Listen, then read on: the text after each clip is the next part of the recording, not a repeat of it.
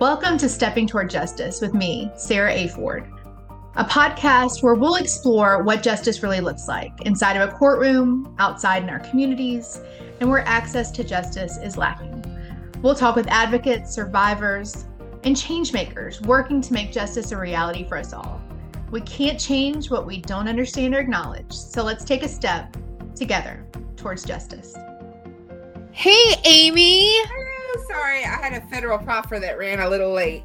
That's okay. We've just been talking about. Well, we started. What did we start talking about? Like uh, Ted Lasso. We talked Ted about Lasso, that. yeah. I mean, I don't know if you watched that, but huge fans of that. Um, and then we just started talking about, you know, the Murdaugh trial feels like it was 84 years ago and it was yesterday, right? Yeah, it does not feel 84 years ago to me. well, you're still dealing with with a lot of it, Mm-hmm. aren't you? I am. So what's the latest, Amy? Well, um it's crazy. I I got real worried because um you know, I the way that I think that it's going to go for Eddie is um you know, no prison time, things like that.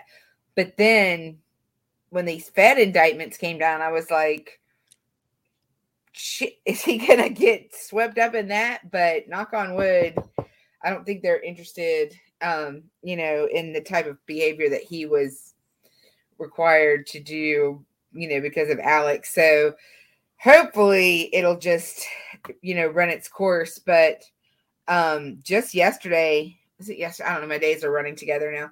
Um, just either yesterday or the day before. No, I don't. I, it must have been yesterday. I don't know. But anyway, I got this big um discovery dump from the AG's office, and I was like, "What in the holy world is this?" Oh gosh. But um, so I called him and I was like, "Look, is you know, I'm doing 18 things right now. Is this something I need to look, stop and look at?" And she's like, "No, no." But so they're gearing up for their state trials as well. And so they were just because they shared it with some defendants, they had to share it with me. I was like, Yeah, "All right, I'm not looking at it right now because it's a lot of numbers, and I'm like, I can't, Right? that." Oh Um, it's just I, I I don't know. I still feel like there's this weird dichotomy between the feds and the state, and I don't I don't know. It's It's always been a bit of like a PP contest, is what I I've always feel like, and it's like who's first, who's last, where are you going, who's gonna who's gonna you know for defendants, and your practice is exclusively criminal defense, right, Amy? um I mean I would say 98% of it. I mean, I do some which I think even though it's civil in nature, I still think it's criminal defense. I do PCRs and appeals. Um eh, but like my my personal injury stuff, I usually um farm out. So I'm still a part of, but you know, I get the people there and that's it. Yeah. So, you know, when I was, I'm a former prosecutor, and, you know, it was always the cases that I never wanted the feds to take that they, you know, I always was like, please, I want them to take this case. They would never take those cases, but always the ones I'm like, yes, what a kick ass case I've got here. They're like, oh, like Yeah, our hands from God coming down, Right. right?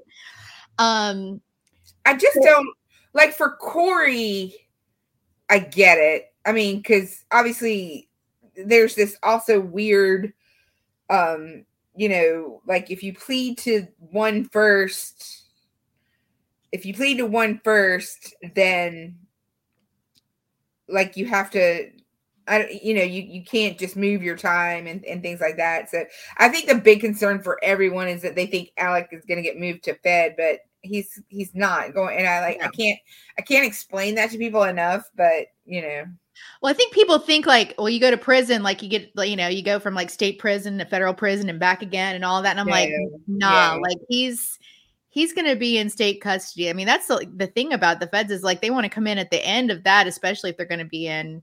Um, right? And I guess so. not gonna work. You know, to that end, it's like, what's the point?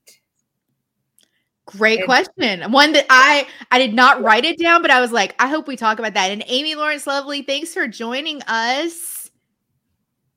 You're muted, babe. You're muted. Can you hear me now?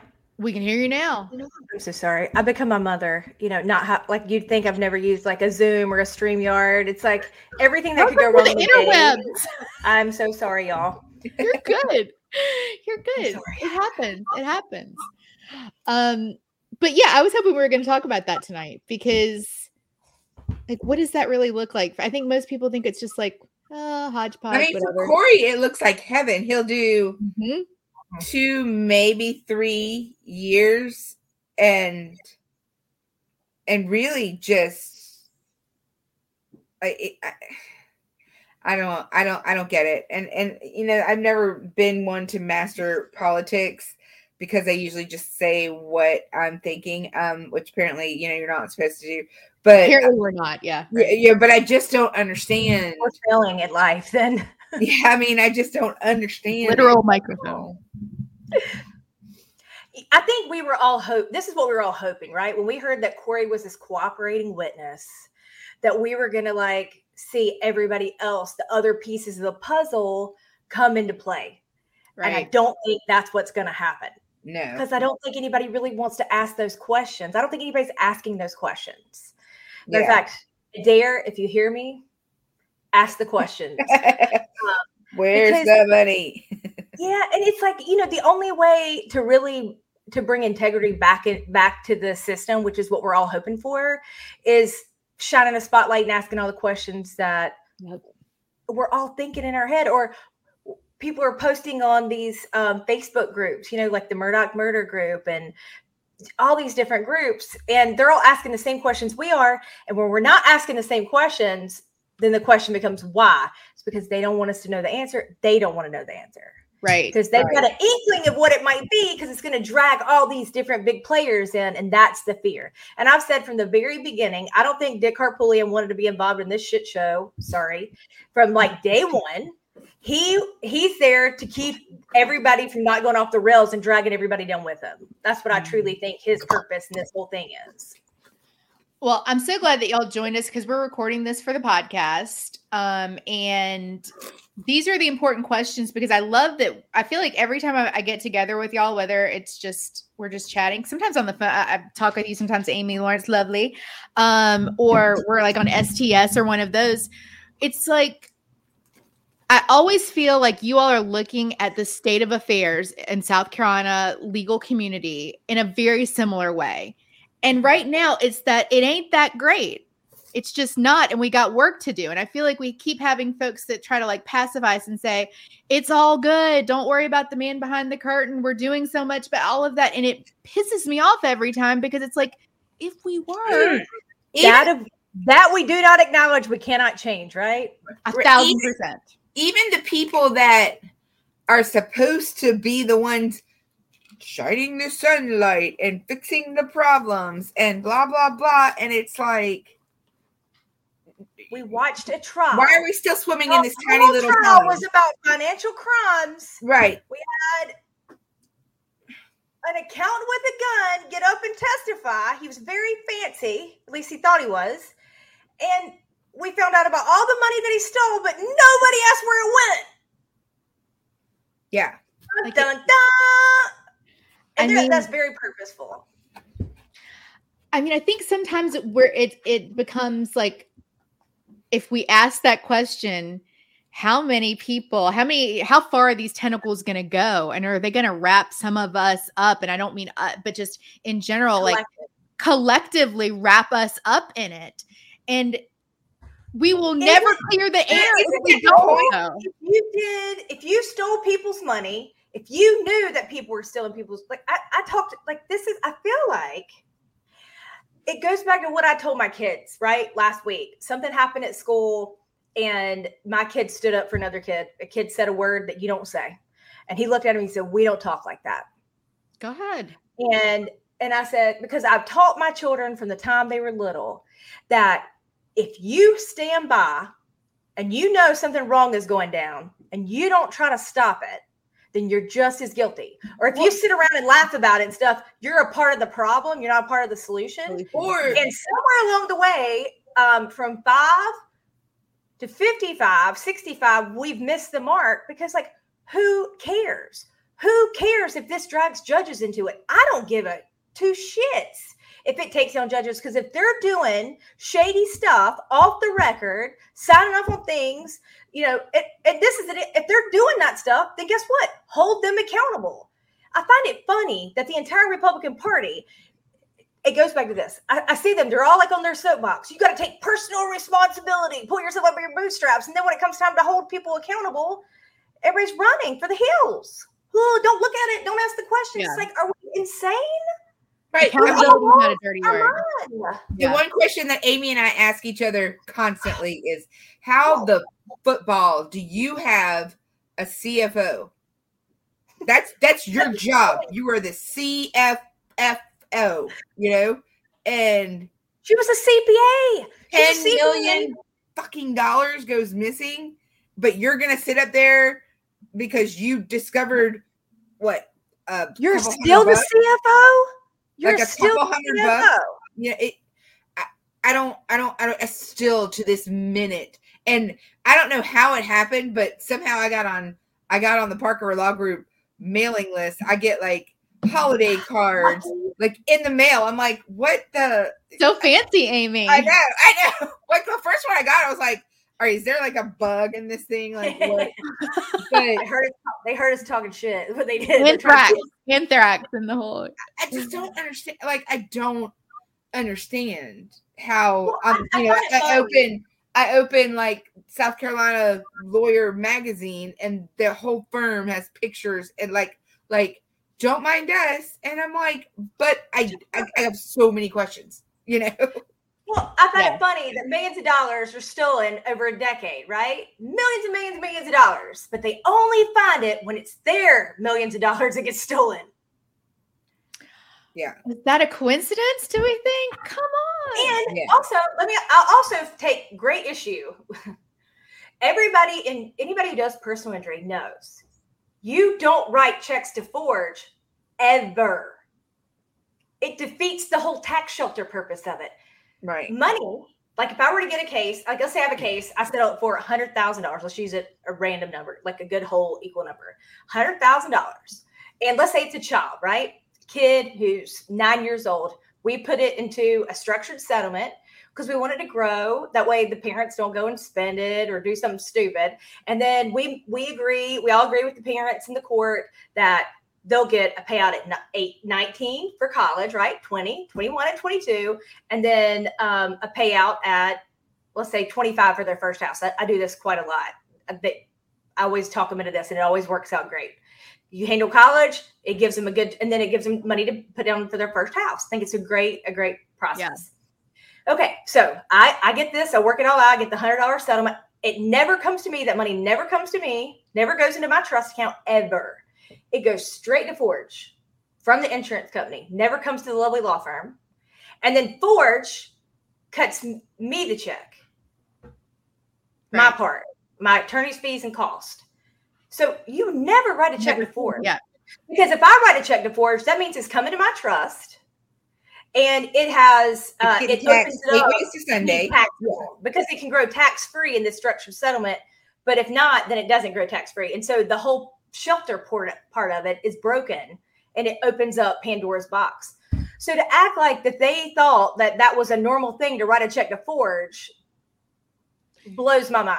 Did I mean, you, I, yeah, I know that, and I, have never been a personal injury lawyer, never done anything like that. And it's like you, the money comes from them; it doesn't go to like. Come on, guys. Did y'all see? Um, I don't know who sent me the screenshot of it, but um, but the Forge guy, the director or whatever, just, yeah, just had a birthday, and um, and, Gunn, uh-huh. yeah, yeah, Michael Gunn, and um, mm-hmm. and Randy. The first person wish him happy birthday. First oh, person was Randy. I was just like, don't. I mean, just the optics. Like, you pay, you pay PR companies I don't know how much money to try to fix you whatever shit covered jacket you're wearing, and you know, and it, it just this makes is not this is not rocket crazy. science to say maybe maybe I shouldn't be the first one on a Facebook page to wish this guy Maybe just text him. Maybe you I just send him a text. Exactly. just text him maybe i don't you know and and i wonder if that's you know i don't know if women are just innately better at this no disrespect to men or you zeke but you know No, total disrespect. We do everything better. He's like, I, I will sit. He says, "I will sit quietly in the corner." he's like yeah yeah yeah y'all just keep talking or wi- I just feel like women are able to look at things a little bit more broadly and see, you know, if I do this, it's probably not going to be good for for this in an easier way. Maybe that's why so many women are do like PR and like the whole mark. You know, I don't know, but Which is so crazy because we're so emotional. aren't you? I mean, it's just I'm crying all the time at work. My God, Um, but it it does. I think, and it's those little things that just make people think, what the heck? Like, why would you do that? Why would you just open yourself up to further speculation and just It, that that screenshot went through every lawyer like text thread that I have, group text. Well, and Everybody's like, "Oh, just as you said, snap." like like, what the heck? I mean, it, it goes back to what we were talking about earlier. You find out in like May or, or even before that that there is there's hundreds of thousands of dollars that are not accounted for. You know, but you just let it roll and let it roll and let it roll. But then you become the star witness because you're like, oh, not on my watch. And I'm like, but but it was on your watch a lot. But yo, wasn't that like the one thing in law school and like even bef- like beyond like bridge the gap or whatever, which I feel like Dick Harpootlian taught bridge the gap, or am I dreaming? Um, which is like the little like three day like lawyer like CLE boot camp before you become a real lawyer, I guess. Um, Yeah. But anyway, it it's like that's the one thing that we always got so like drilled into us to be scared of. Is like if a dollar is missing, like if it is not where it's supposed to be, like you are going down, you are going to prison, like you know your law license is gone, da da da.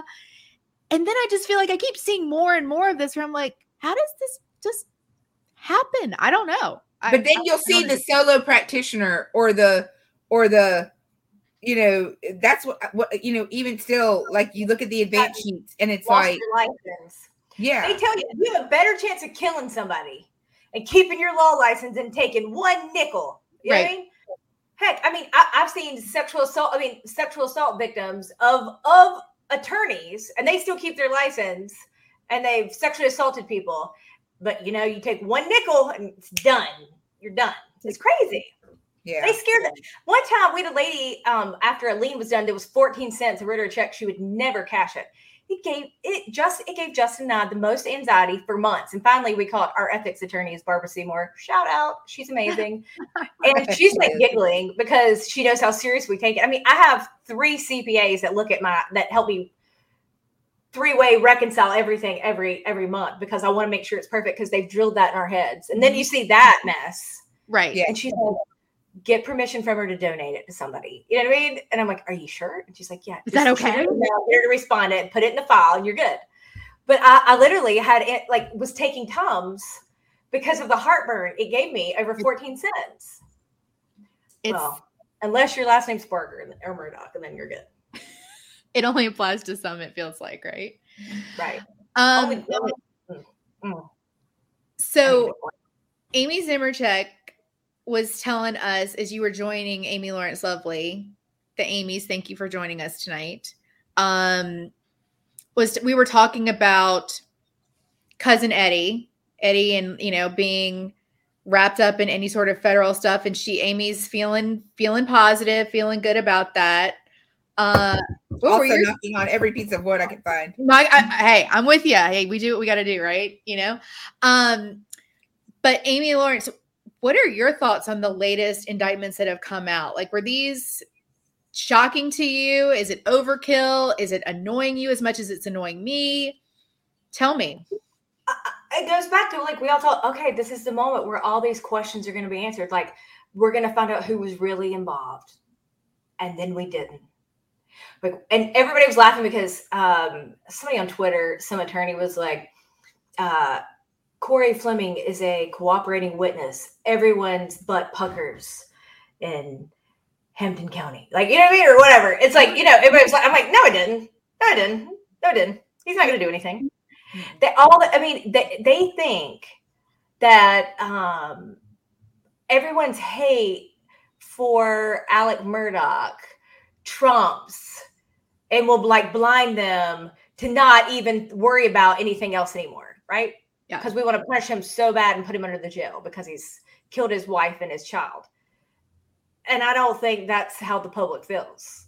I mean, I, am a member of these Facebook groups because it, they bring me pure joy. the drama that is in these right groups. here, Amy Lawrence is in these groups. Yeah.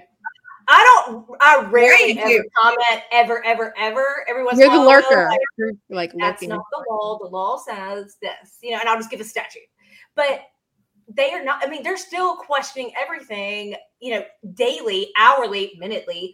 Um, and I just don't think this is going to do it. And so the, the question becomes why are we so unwilling to shine a spotlight on wrongdoing and unlawful behavior? Why is it okay if you're fancy to do the wrong thing? I mean, Yeah. we see what happens when that goes unchecked. I mean, the, um, I would say that years, uh, yeah. I would say that Maggie and Paul understand the, price that is paid when we leave that unchecked for too for so long. So, like, when when is it going to be a when is when is the moment that we're going to go? Oh, snap! We should do something about it. We should shine a spotlight and bring charges against all these people involved in something. Like, What's against it everyone. I mean, we know that someone has stolen like fifteen million dollars from people. Um, that and, and the thing is, it's like these are not. It's not like Bernie Madoff, right? Bernie Madoff stole money from rich people. He was a rich dude who stole money from rich people.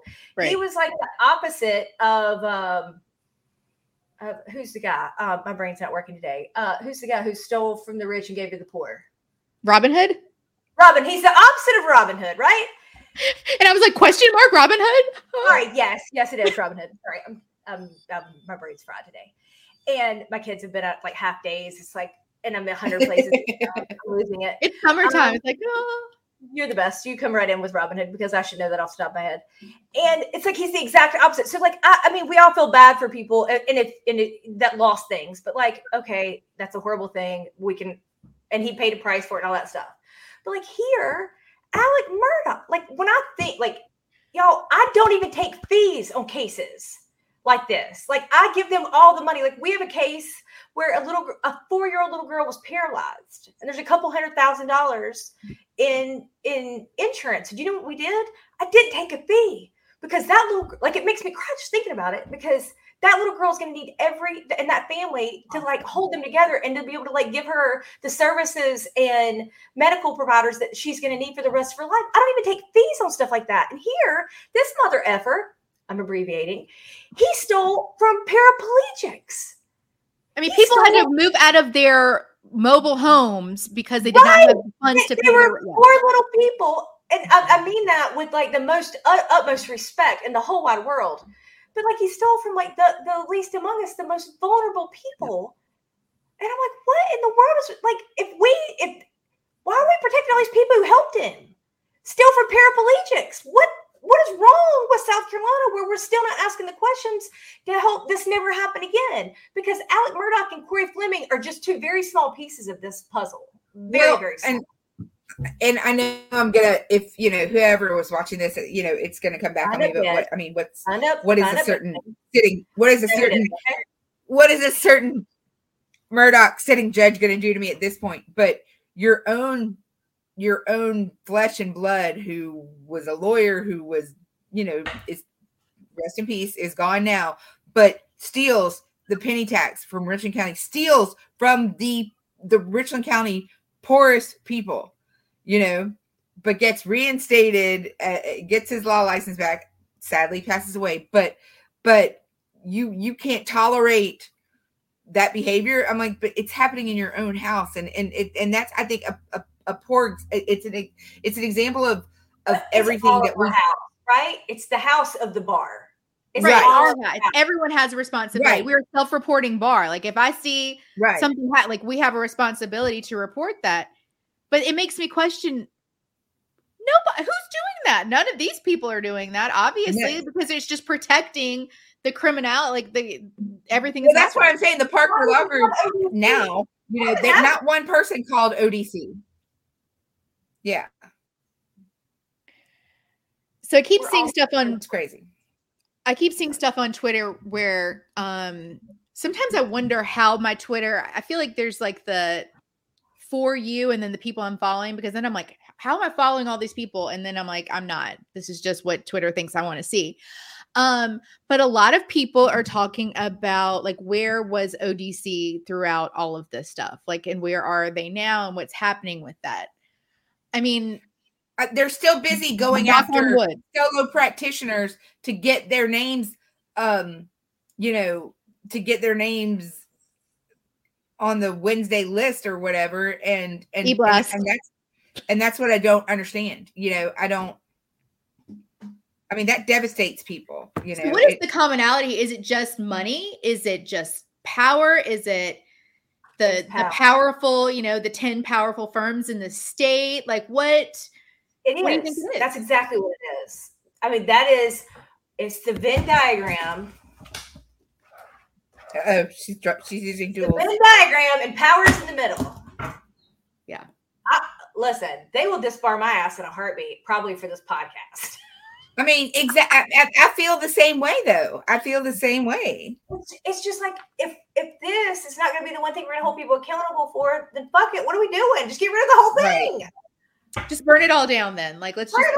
Sometimes, you know what? I learned a long time ago, especially when I take on like big agencies, police departments, whatever, school systems. Sometimes you got to burn it down so you can build it back right. Absolutely.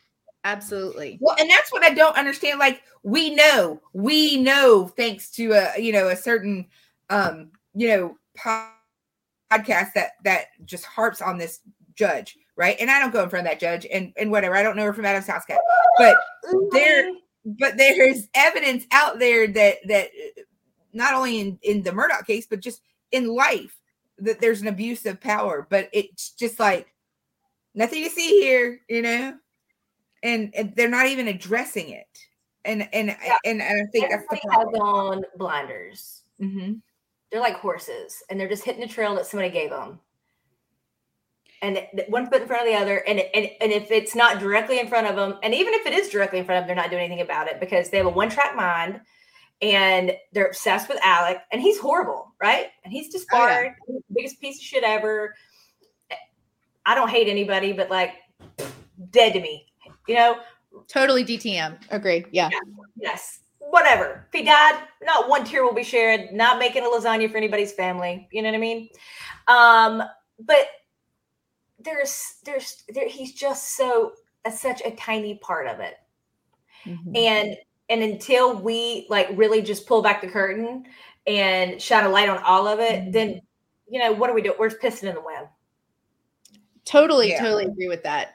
And you know, I was talking with somebody today about you know, there are all these pieces. Like I, I, you know, working with victims, we see so many, you know, failures in the like systemic failures, and it's like, well, you would hope that you know law enforcement would catch us, or the prosecutors would catch us, or the courts would catch, like all of these things, and then you have victims that come after the fact, and they're like, "Can you help me?" And I'm like, "This has been this has been burned down for you. Like, there's absolutely nothing that I can do to help you at this point." But you know, looking at, at these systemic things, the people that are actually willing to say, hello, like this is really crap, but we can do better. There are things called accountability. There are things called re- reestablishing trust in our legal system and all of that.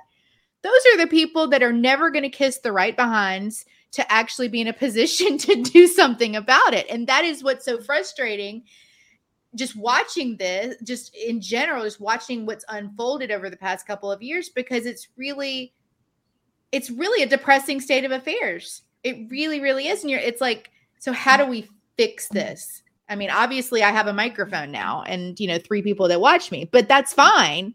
I mean, they're going to listen and hear it, but uh, or if they, you know, they can change the channel if they want to, but there's just so much going on. There's just like the self protection, self interest that keeps happening, and it it's it's really frustrating because the people who suffer are the most vulnerable. Those are the the victims, the people, the uh, quadriplegic, the people that we're we're seeing that are being stolen from and abused by the system, and you know by really shitty attorneys and such are, are just the it's just the saddest situations, you know, and it's they're the victims of all me, It's yeah. it's just awful. It really is. It just well, they get re-victimized, right? And the one system that's supposed to like the one system that's supposed to bring some kind of justice for him has right. been one that that robbed him of it, the heart, you know, and, and re-victimized them the worst. And that's and it makes me yeah. so mad because I love, I love being a lawyer. I me love too. it. It's the best. I love it. Me too. I, like my husband always says he's a lawyer, and he always he always laughs. He's like, "You get up so excited about being a lawyer." I'm like, most days I really do. And he's like, "I wish I really loved the practice of law like you love it." I, I love going in. I love court. I love being able to help the little guy. I love helping people like change their life. I love helping. Is there anything more valuable in helping someone solve a problem that they can't solve on their own? So they come to you as a lawyer to yes. like the most right. honor. Like to me, it's the most honorable thing to be able to sit there and help them. You, my gosh. What's your Enneagram number, Sarah? What is your Enneagram number? Are you a I'm two an, or are you an eight? Oh my god! So I'm an eight with a was it a wing two? Yes, me too. Okay, yeah, yes. yeah, that's us. Okay, that's me too. Justice and a helper, right? Makes sense. Yep. I knew it when you were talking. Like she's an eight with a two. She's an eight with a two. Um, yeah, it's like the best feeling to be able to help people. I mean, that's why we became. This is like people always ask me, like, I'll take on weird cases pro bono all the time, and they're like, "Why? Like, why would you take that?" And I, the cases that no other attorney wants are the ones that I, I want because those are the people who need you the most. And I looked at one. I looked at this one attorney from ODC because they were investigating why I would take a case. They thought there was some weird ulterior motive. I guess I figured out later and it was an innocence project that Amy and I worked on um, for years, for five years, spent all this money. It's like crazy. And we exonerated them.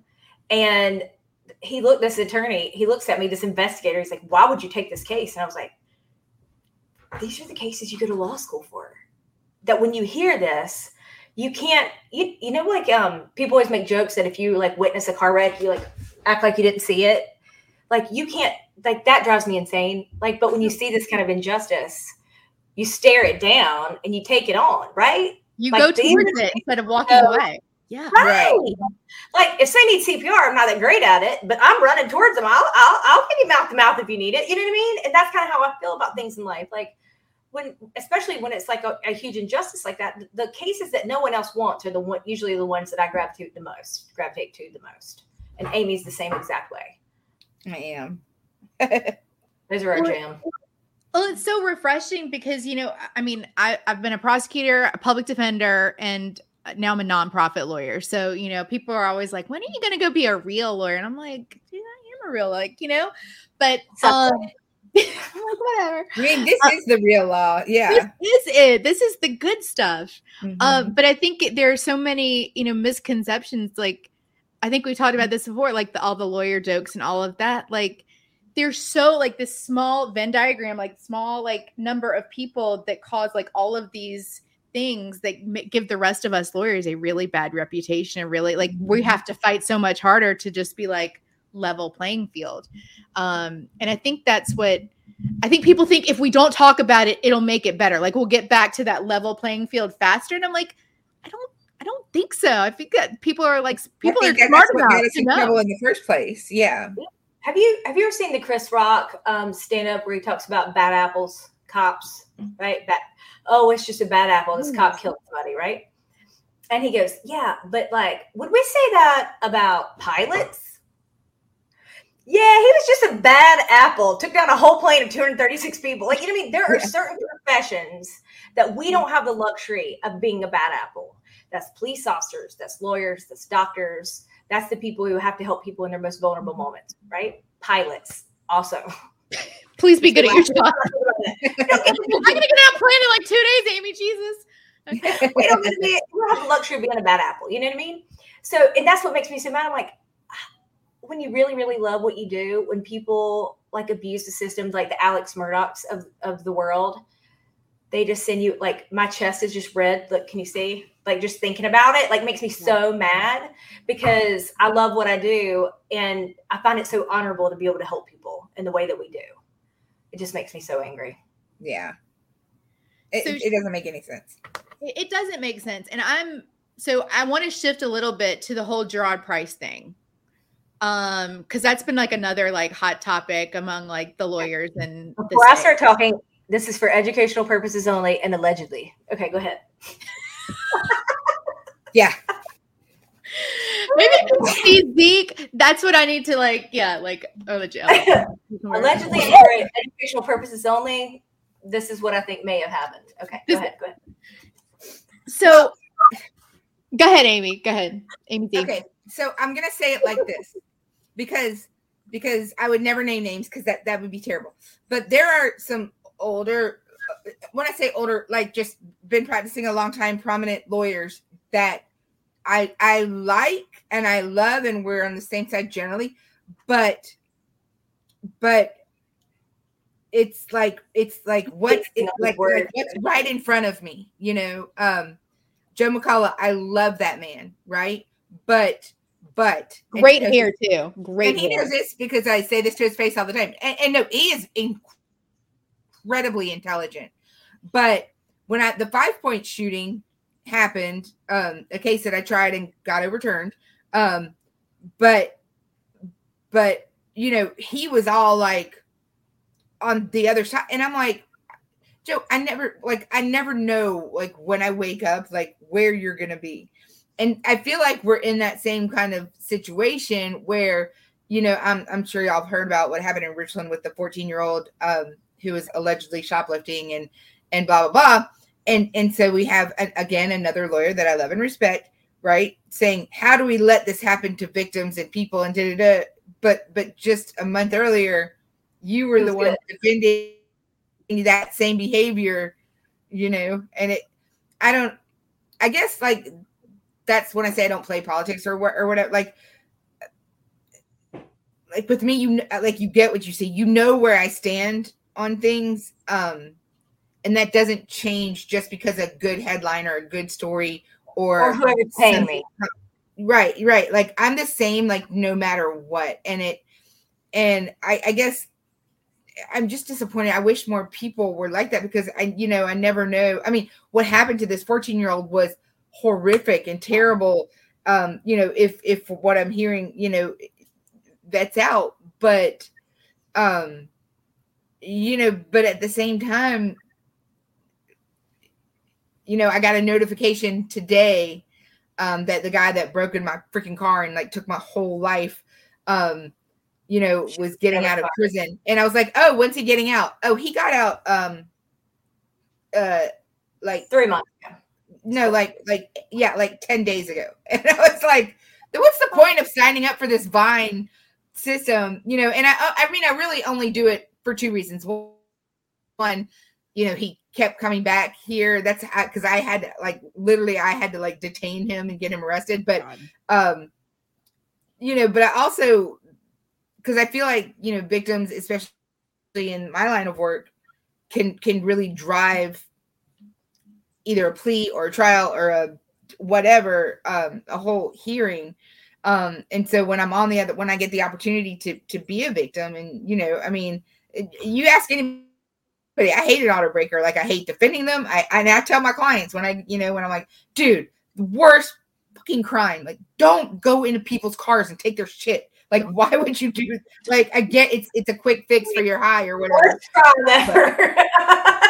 like I, it is. I hate that crime, right? But I don't, you know. But then on the victim side of it, you know, where I'm trying to like, you know, look at it and, and, and it, it, just none of it makes sense. And so to bring it back to the Gerard Price thing, like, like you know, I, I, I mean, I completely and wholeheartedly agree with Todd that if you know, 14 year old was shot in the back because he was black, um, you know, that's it's inexcusable. You know, along with whatever you know, you know, and, and again, it's the whole shrouded in secrecy. The fact that it's still shrouded in secrecy, whatever Byron entered into. I mean, because that's where it started. Everyone wants to blame Manning. It didn't start with Manning. It started with the solicitor, you know, but let me, but yeah, let me just tell you this: the ultimate accountability is with Judge Manning. Yeah, and we we all don't. Nobody wants to come out and say it, but that's really because guess what?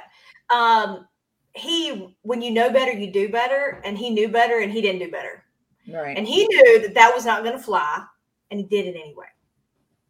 On his did last name. and that's the last point of a judge though is like you know you've got you know i'm going over here you're going over here da, da, da, da, da. the judge is like i'm gonna keep this we're gonna like throw the ball He's down the make sense middle. of it and do the right thing under the Right. law. And somewhere along the way, we've seen the deviation, whether it's in the Murdaugh case or in, in the Price case or whatever, is that everybody's kind of living by their. It, well, I think this is everybody's living by their own code of uh, rules. Nobody's rolling by the rules of law and the rules of ethics of South Carolina's bar. And I guess the part that's disheartening for me is is that we um, and I guess I, I feel like this all the way to the very top with the Supreme Court of the United States because I've lost faith in it too, with all the stuff that's come out with Clarence Thomas and you know when John Roberts, who I've always really really admired, there was this opportunity to do the right thing and he won't. He won't even like he won't even look at it. You know he's over there trying not to see the car wreck. Um, is we're not seeing the accountability because they're not they still haven't released all the documents and really got to the bottom of what really happened. All we know is we're going to undo it. And Right. because- And when What we see, it, you know, the South Carolina judiciary, when's the last time we um, ever held a judge like to account? I, I'm not sure of one. Anybody know of one that's ever been reprimanded? I mean, I don't think that the way that they've been, I think most recently the way that they've been held accountable is not by not getting reelected, which is, you know, that's been a big thing. I mean, you know, well, I mean, but but I think that's the only way that would that we've been able to. hundred eighty thousand dollar retirement mm, punishment? I want to get punished like Right. that. Nobody punishes me like that. Yeah. Right? No, exactly. Not wrong to get punished. So there you go. I don't know. I just expect more. I expect more from our judiciary. I expect them to do the right thing, to follow the law. Like these are the things that we want. And I, and I think when you don't bring it to light, um, it makes a, it makes our community and the public lose faith in it too. Because if I'm losing faith in it as an attorney who's been practicing for 15 plus years, then imagine what the average person on the street or the 14 year old black kid feels like. You know what I mean? They don't have a chance. It just it breaks my heart. The whole thing breaks my heart. And we'll be right back.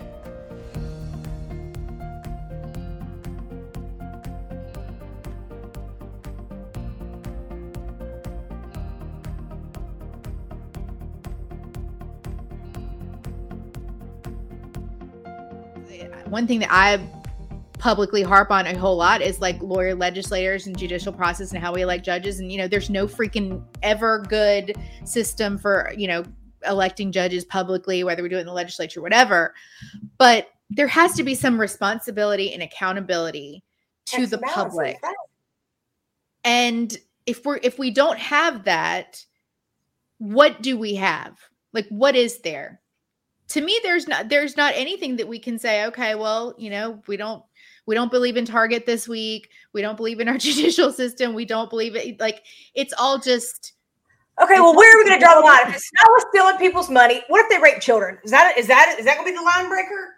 Um, what about stealing people's cars? Like, where are we going to draw the line? If if like stealing people's money and letting murders out of prison, and like where is the line for us? Like, where where are we going to Mhm. like say enough is enough? And then how do we get there? I don't know. Well, but here's the thing, and and and and and I know because it's the defense attorney in me, you know, and some, you know, I still don't know all. I mean, I've heard bits and pieces about you know what Gerard did, and I mean, you know, like one of the things that that I have heard is that you know the information that he provided got a really bad guy who escaped, got him back in prison, right? And he and did some other uh, somebody too, didn't he? Like a CO or something, correction officer. Um right right and so right so i'm not saying that he doesn't deserve some some some some credit right Absolutely, absolutely. right Yeah. um and and i know that that's easy for me to say and, and you know and you know no matter what and this is the thing that i struggle with because i do represent a lot of people accused with murders is that is that you know no matter what happens at the end i mean you could kill them dick harpootly and firing squad squad style they're not ever you know those people are not coming back. And and and so you know like Kassy Alia is she's like i respect her so much because you know she when her husband was shot the forest Acres police officer mm-hmm. and she was like look i have to heal. I can't i can take one of two ways with this. You know i can be the string everybody up take away guns but you know so but she didn't do that and and i think that you know i'm not saying that that price an didn't angel. deserve some some credit but again it it wasn't i, think that the the bigger story like you said amy is why it happened the way it did like We you know- judges make decisions we don't agree with every day. That's okay. I'm not right saying but that. give us right? the basis And I'm not saying Mr. Price doesn't deserve some kind of leniency because, like, God, uh, isn't like, don't we all want people to walk away something a better person? Like, do you know I mean nothing would make my heart any happier than for Gerard Price to be a better person, to Right. not ever want to hurt any, to save lives and not take them. Right? That is like the ultimate goal of it should be anyway of our system. But And- you make those decisions on the record in a You make them courtroom in front of the record, victim's family. in Right. in the public right with everybody and their full knowledge of it. But when you have it behind, and, and I, I mean, and I, and, Hmm. and that's, That's the the thing, Sarah. Like I, you know, I respect what you do, and I, you know, and and I think that even you would agree that sometimes people, especially people who are in so much hurt and so much pain, can be unreasonable, right? And Sure. so, like, just like we say at like a mediation, if everybody walks away a little bit unhappy, then the right thing happened Yeah. right and and i mean so it i do struggle with oh you know lock people charged with murder you know away forever and ever and ever and ever because even that case there were you know there were circumstances surrounding that you know and and there are just different levels of murder there just are you know I mean, the state doesn't recognize them there are and in real life, you know, there are. but but I agree with you.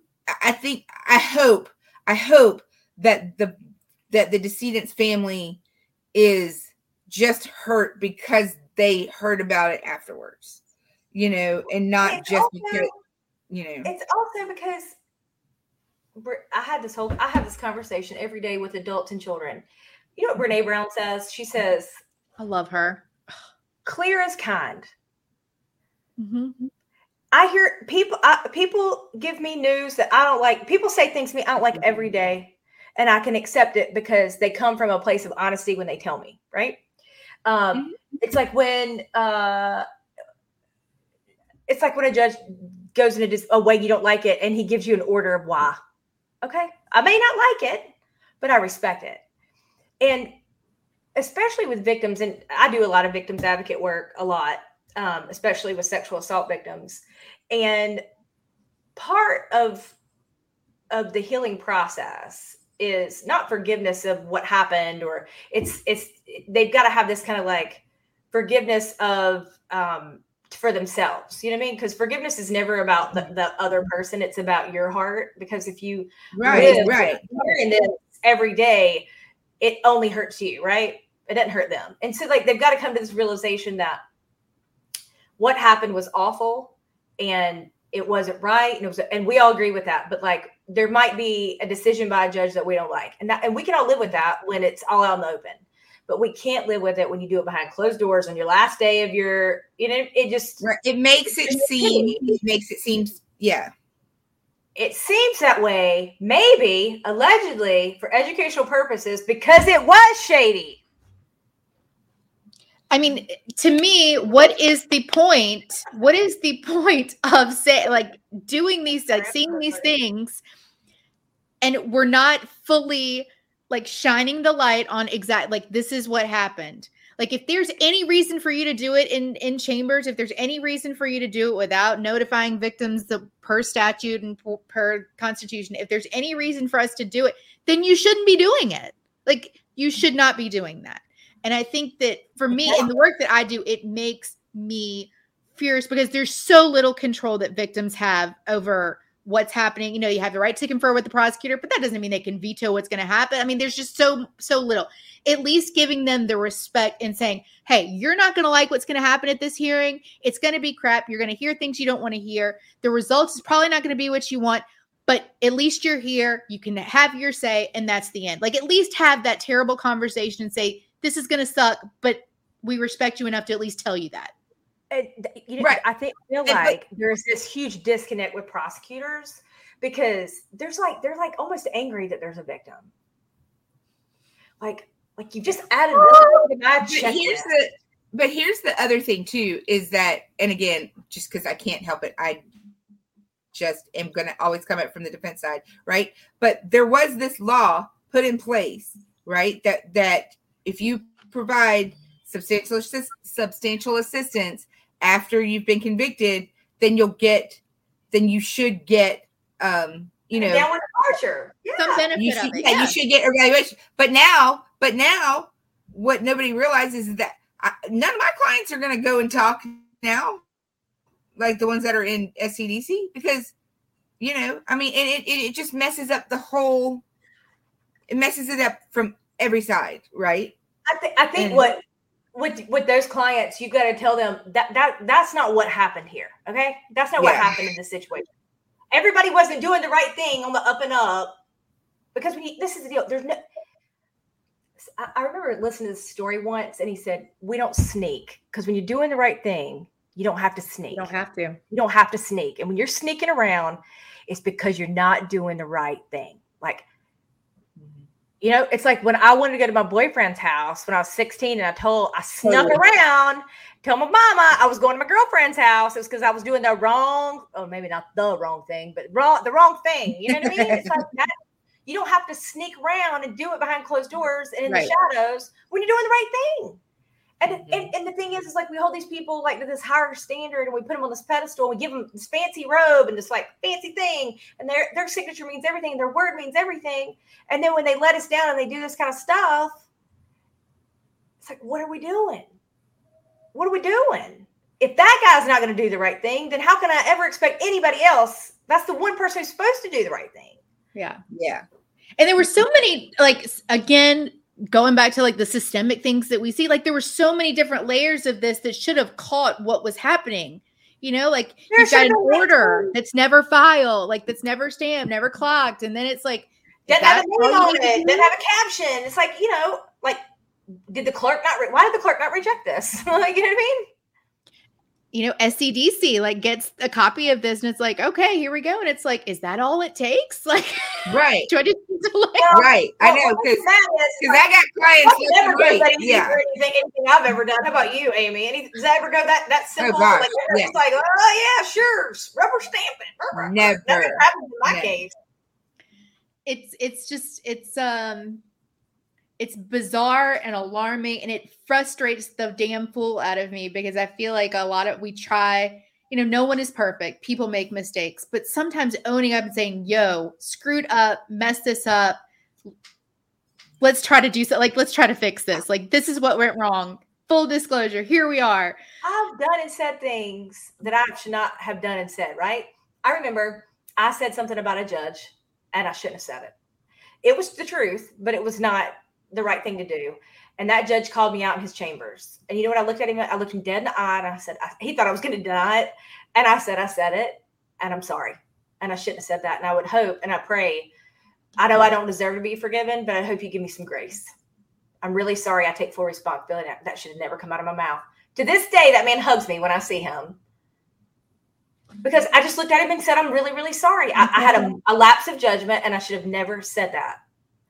And we still love each other. This, you know, we're 10 years in and he respects me more than probably anybody because he really, he is, I fully expect you to lie to me. I go, no, I'm to dig myself deeper in a hole. My mom and daddy didn't teach me anything. We take accountability, look people in the eye, we make a mistake, own it, ask for forgiveness, and do better next time.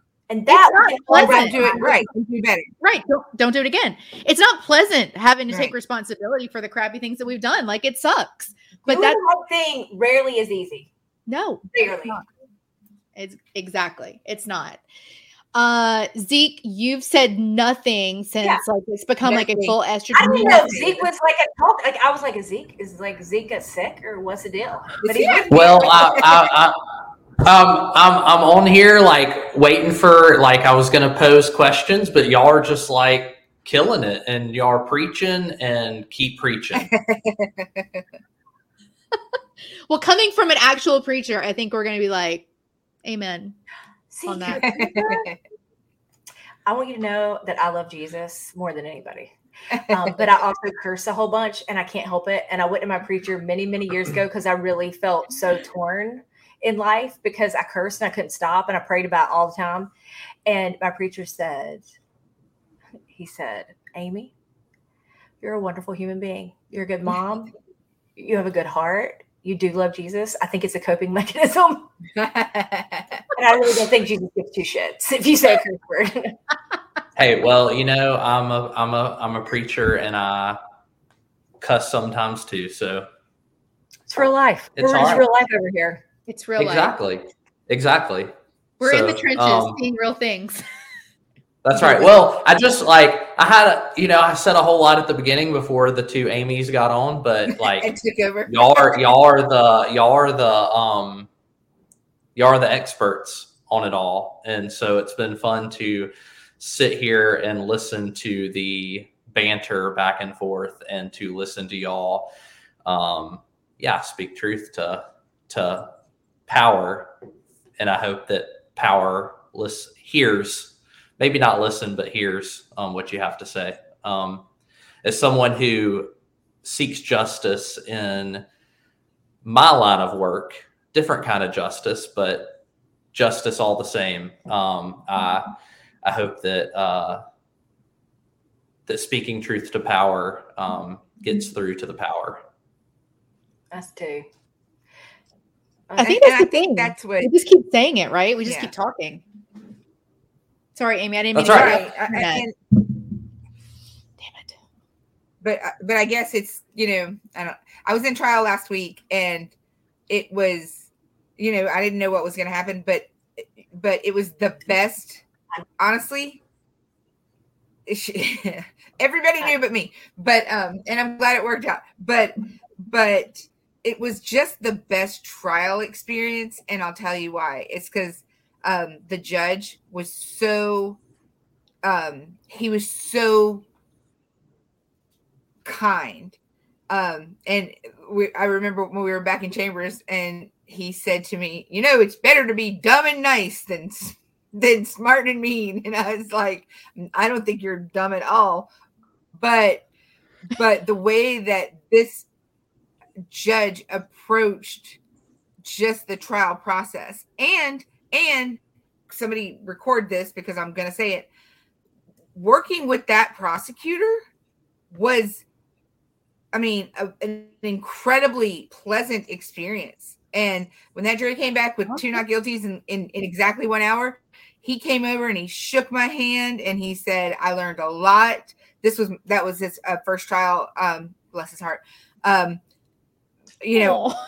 on his own but but even but even but not just being gracious in a loss which i've seen solicitors in Horry County, Mariel Waters, um, not not be kind, right? Um, in fact, in fact, they won't come back in the Yeah. courtroom. Like Like books they, down and jump out. right? Not come back in a courtroom? what?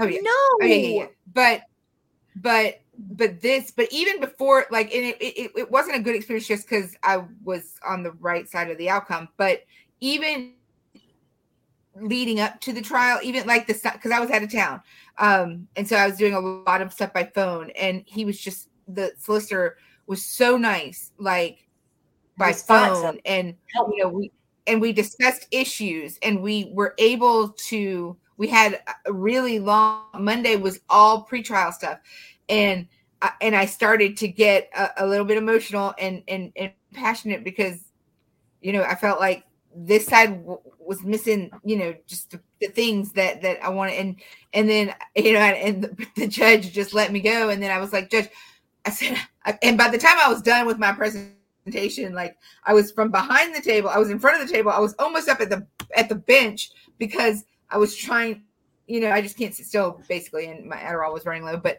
but, um, and then I looked up and I realized how close I was to the judge. I said, I said, I'm so sorry. I, I was like, I, I, you know, just I feel like we're we're both advocating passionately, and and I just and he was like, no, don't ever apologize. He's like, you two are communicating. You you know you you can you can still be on opposite sides and still be adverse and um you know and and and still be pleasant to each other and it was honestly win or lose it it it was the best trial experience i've had and i've had a lot of them. Um and that's that that's the kind of of advocacy that i really want people to see to you know? Yeah. Yeah. I, you know by and large i have that relationship with most of my prosecutors with the exception of her like one or two here. Um, but that's the way it's supposed to be. Like if we all follow the right it, I, I, tell my clients all the time that this is a dance mm-hmm. and i have a step i have to do and i've never taken ballroom dancing but i'm doing this in my cha-cha and they've got to do this in their cha-cha and it's like they have to do their part and, I, and then we come together and, and it, but it doesn't have to be this um, I hate your gut. I don't, you know, I hate your guts moment. It's like when they turn it, one side, when they turn it personal. It's yeah. not personal. Yeah. You can be. It's an adversarial yeah. process, but we don't have to be personal adversaries to be able to be good advocates. we don't mind conflict. Like I don't mind. I don't look for conflict, but I don't mind it. I address it head on. I'm very clear and kind with people. I'm very respectful. I lay it on the line. I, I tell the truth. You also, yeah, they also know where you're coming from. Right. Right. They know exactly where I stand all the time. I'm, I'm to a fault. I have no personally I have no really secrets. My client secrets I keep, of course, but you know, I, everybody knows where I stand on things. I don't mm-hmm. pull any punches, but I do it in a very gracious, kind way, and that's respectful, and everybody appreciates that. And that's what that that's the way this is supposed to be. And somewhere along the way, you know, prosecutors and I, we were arguing because they wanted to add, um, was it Rule three point eight? They wanted to add the part where um, prosecutors, if after conviction learned of evidence of um, innocence, that they would have a duty to turn it over and, and reopen the case. Yeah. They just had to turn it over and, and put it before a judge to make a decision, right? Right. right. And the Solicitors um, Association fought it tooth and nail. Why would we fight that? But so they asked me to go speak at the House of Delegates for the bar who would adopt this this ethics rule. And I, I sat there and I listened and I, and I just I've never been so disappointed with a group of people because y- you realize that they got so they're supposed to be the administrators of justice. What does the rule say, Amy? What are they? The, the, ministers of justice? Your job. I used to say this to my dad all the time when I was a prosecutor. I'd be like, "Well, your job, you, you, you know, what? Yeah. My job is to do justice. As a prosecutor, that is it. Sometimes that's dismissing a case, prosecuting to the fullest extent. That is the prosecutor's job. Period. And when I think of that, I think of it like so, like in my head.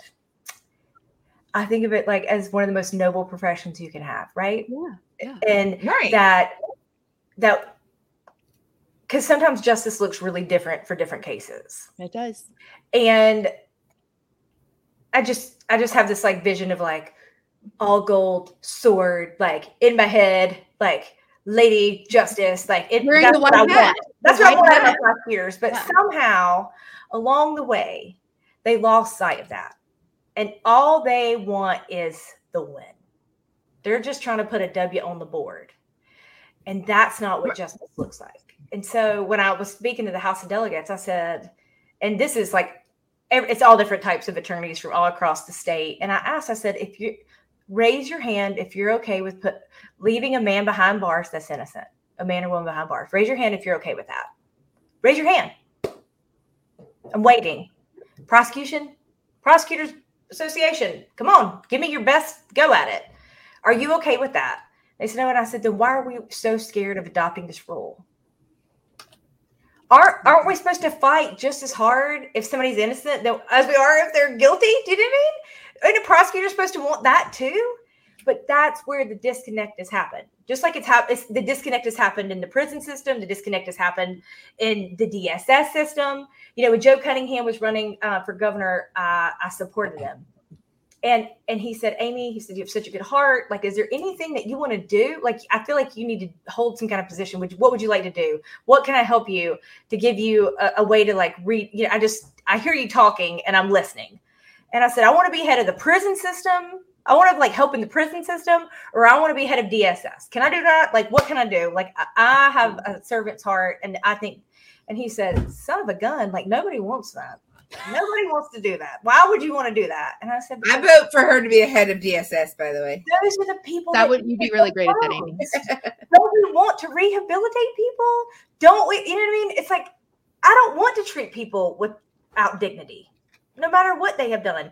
If we are a psalm of our worst day, then we would all fall short we yeah. all fall short. That reminds me, we were talking about Ted Lasso before we started, and you know, there was a quote. I mean, I cried my eyes out yesterday, and I'm not going to spoil anything, but I think there was a quote in the last next to last episode where it was, you know, let us all hope that we are not judged by our worst decisions that we make on the worst day, but that we are judged by what we do when we are, if we are given a second chance.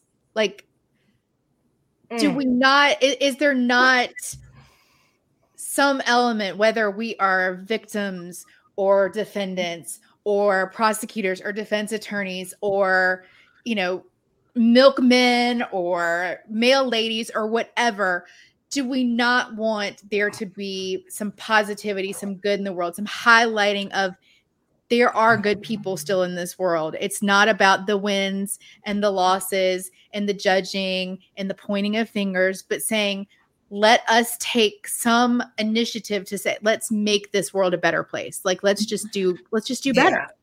Yeah.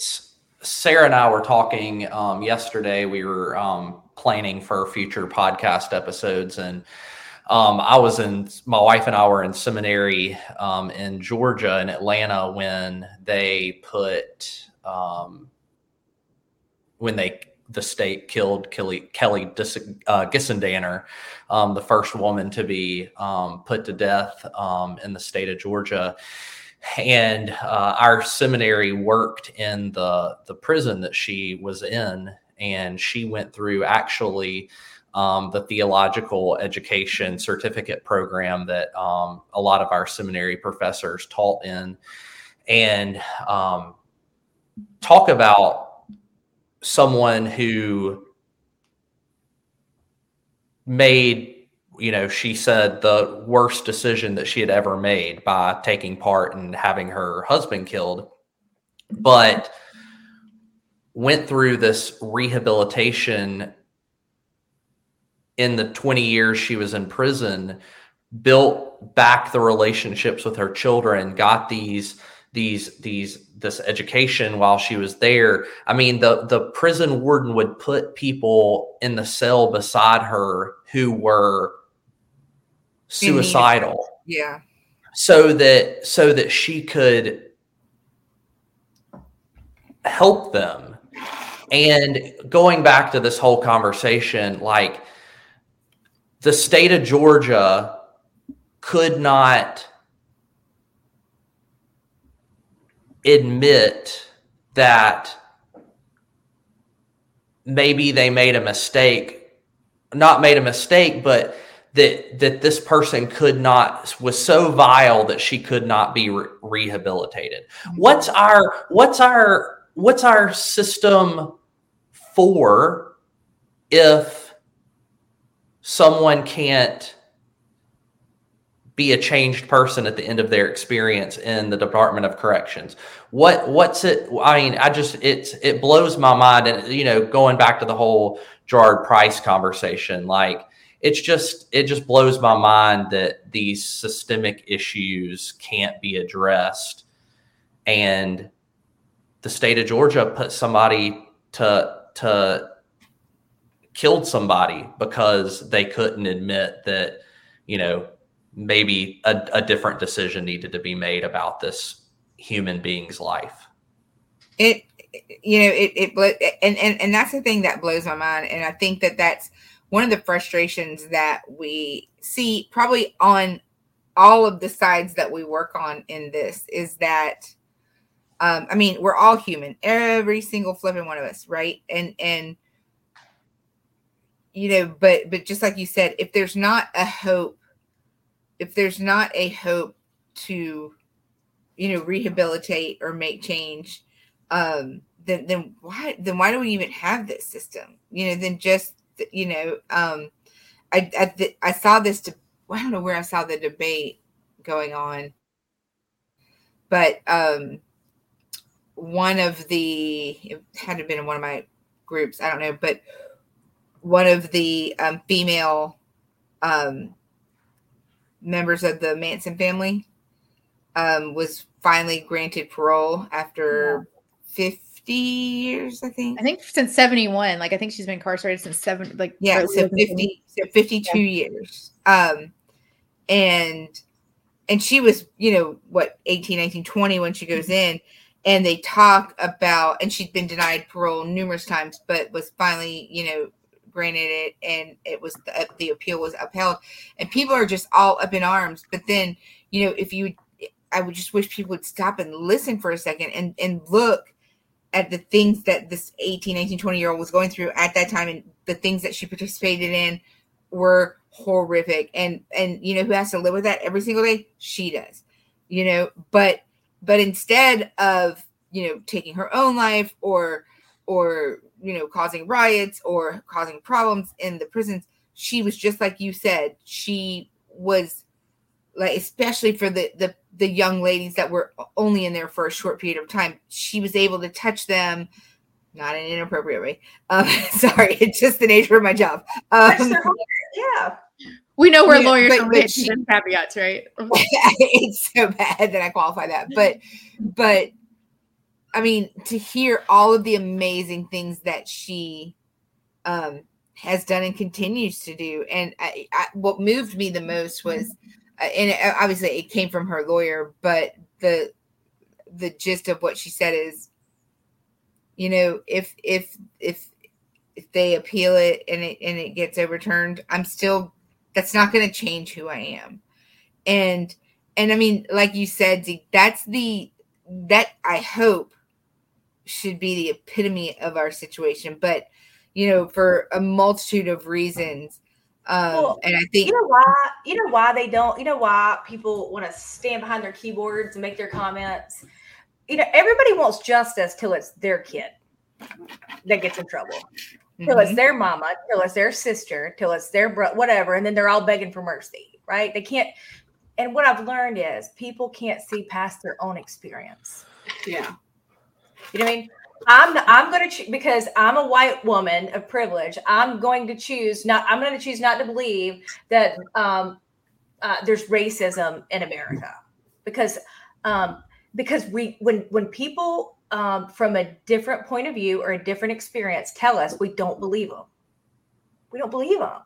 And so the best thing we can ever do is when people, it's like um, uh, if someone's telling me a story about how they were marginalized and um, and and hurt because of the color of their skin, instead of saying, "Well, that's never happened to me," or "I've never seen that," like instead, or I don't do that, right, right, right, and totally dismissing believe them that right. this happened, and then ask ourselves, what can we do to make to make this a better situation when I when I encounter it. It's kind of like when I go into Target and only the black makeup has sensors on it. I show my ass. You know what I mean? Because I'm coming from a place of privilege. You know what I mean? I'm a white woman. I can say anything and do anything I want in this world, pretty much. I mean, I mean, unless it's up against a white dude, I guess. But like, you know what I mean? Like, I, I, do. You know, it's always people are like, white women will do all kinds of crazy shit and say all kinds of crazy shit. I mean, I can pull a Karen. You know what I mean? And no one. I mean, I've Twitter. Come on, it's crazy. Right. Like, you know what I mean?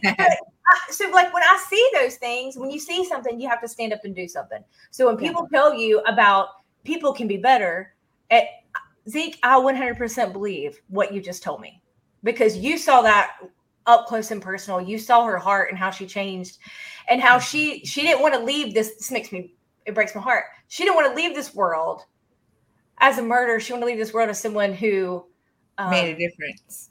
Made a difference and and forged a relationship with Jesus for so many people. What a gift. You know I mean? And the idea that she left this world and didn't get to like carry on that mission, that just breaks my heart because that's not what the system's supposed to be about. Justice looks different. You know, this the name of the podcast is Stepping Toward Justice. And I kind of came up with the name thinking about the staircase, you know, with Dr. Martin Luther King. Like you don't have to see the whole staircase to take that take a step towards uh, justice. And you know what justice looks like, and all of us do different things in the justice arena. You know, Zeke, you, Amy, Amy, like you know, we're not all going to see things the same way through the same lens, through the same experience, but we can all respect each other's opinion and and what justice can mean for us and for our clients and for society. And by having conversations and talking about these things, that's where change can happen. That's where we can grow. That's where we can learn. You know, 25 year old Sarah had nothing on 41 year old Sarah. Like there's so much yeah. time, you know?